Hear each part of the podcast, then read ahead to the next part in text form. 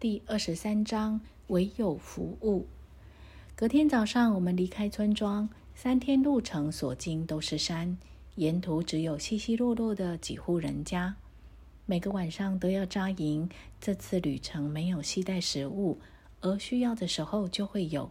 只要预备好用餐时，一大堆食物就会摆在面前，随意吃，而且没有一次吃完的，多少都会剩下一点。第三天晚上，我们到达一个大镇的主要村庄，从这里可以到我们要去的村子。在冬天，我们选择这个村子作为总部，因为这里位在我们所要访问地区的心脏地带。另一方面，我们想在这里停留久一点，能够每天跟村民接触。这里有很多人，我们在别的地方碰过，他们都热诚的邀请我们拜访。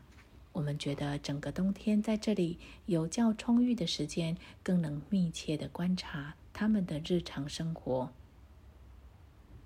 我们在十一月二十日到达这个村庄，在落雪不宜旅游之前，我们到几个邻近地方，在一个蛮舒适的房子设立总部。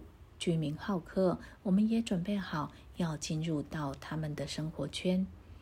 每个家庭都欢迎我们去。有人告诉我们，这里的大门都没有上锁，他们是每个人如同兄弟。这一次，我们应邀到一位了不起的富人家中访问。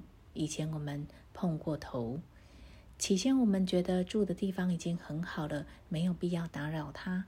他坚持说不会有麻烦的，所以我们才带着大包小包的行李搬到他家。在他家住的时候，我们把他的家当做自己的家。我忘不了第一次碰到他的时候，在靠近边界的一个小镇。当介绍他给我们认识时，我们以为他不会超过十八岁，而且都认为他很漂亮。我们听到说他已经超过四百岁了，都很讶异。他是一个非常有爱心的老师，他的整个生活都投入工作里面。我们第一次碰头的时候，相处过两个星期，但是他真正的自我并没有显露出来。直到这一次住在他家，每天朝夕相处，使我们知道为什么每个人都这么爱他。真的对他就只有爱和尊敬。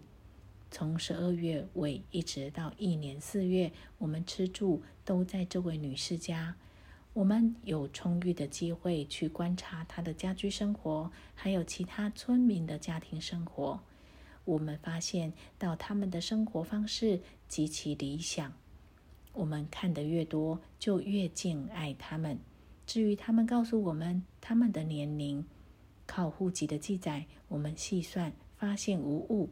他们户籍的记载和我们美国人的一样，没有矛盾。